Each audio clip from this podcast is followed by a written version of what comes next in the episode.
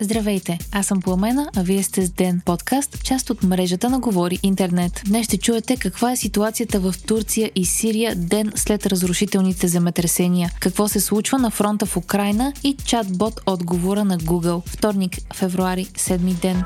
Жертвите от опустошителните земетресения, които удариха Турция и Сирия вчера, надминават 5000 души и се очаква да нарастват. Жертвите в Турция са близо 3400, а в съседна Сирия повече от 1500. Броят на загиналите обаче може да нарасне до над 20 000 души според експерт по спешни случаи от Световната здравна организация, цитиран от Франс Прес. След първоначалният трус в понеделник сутринта последваха множество вторични трусове, а след обед отново местно местността беше ударена от земетресение с магнитуд над 7.7. Метеорологичните условия допълнително затрудняват спасителните екипи. Температурите са близо до нулата, вали дъжд, а в градовете до епицентъра няма електричество и бензин. Според свидетелски разкази се чуват викове за помощ изпод развалините, но няма достатъчно спасителни екипи, а тези, които са там, работят бавно заради студа и лошото време. Анкара е обявила ниво 4 на тревога, което е призив за международна помощ. Екипи от България България, Гърция, Италия, Нидерландия, Чехия, САЩ и други държави вече са се отзовали. Китай са обявили помощ в размер на близо 60 милиона долара за Турция. Пекин ще помогне и на Сирия, която е в изключително тежко положение, след като е във война вече от 11 години.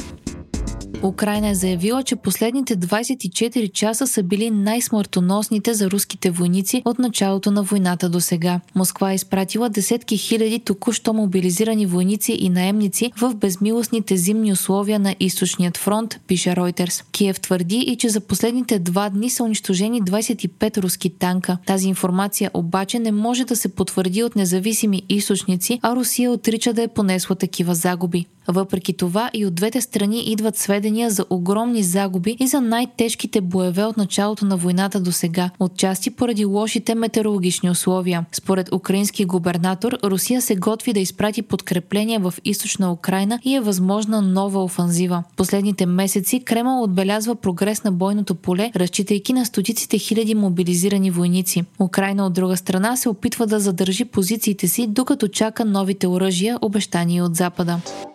Директорът на Google Сундар Пичай обяви, че до седмици ще бъде пуснат чатбот, който да конкурира популярният чат GPT. Той ще се казва BART и е базиран на изкуствен интелект. Това ще засили над преварата на Google с Microsoft, които инвестираха 10 милиарда долара в OpenAI, компанията собственик на чат GPT. Освен чатбота, Google ще пусне и нови функции за търсене чрез помощта на изкуствен интелект, както и интерфейси за програмиране, с които да се разработват приложения решения за AI.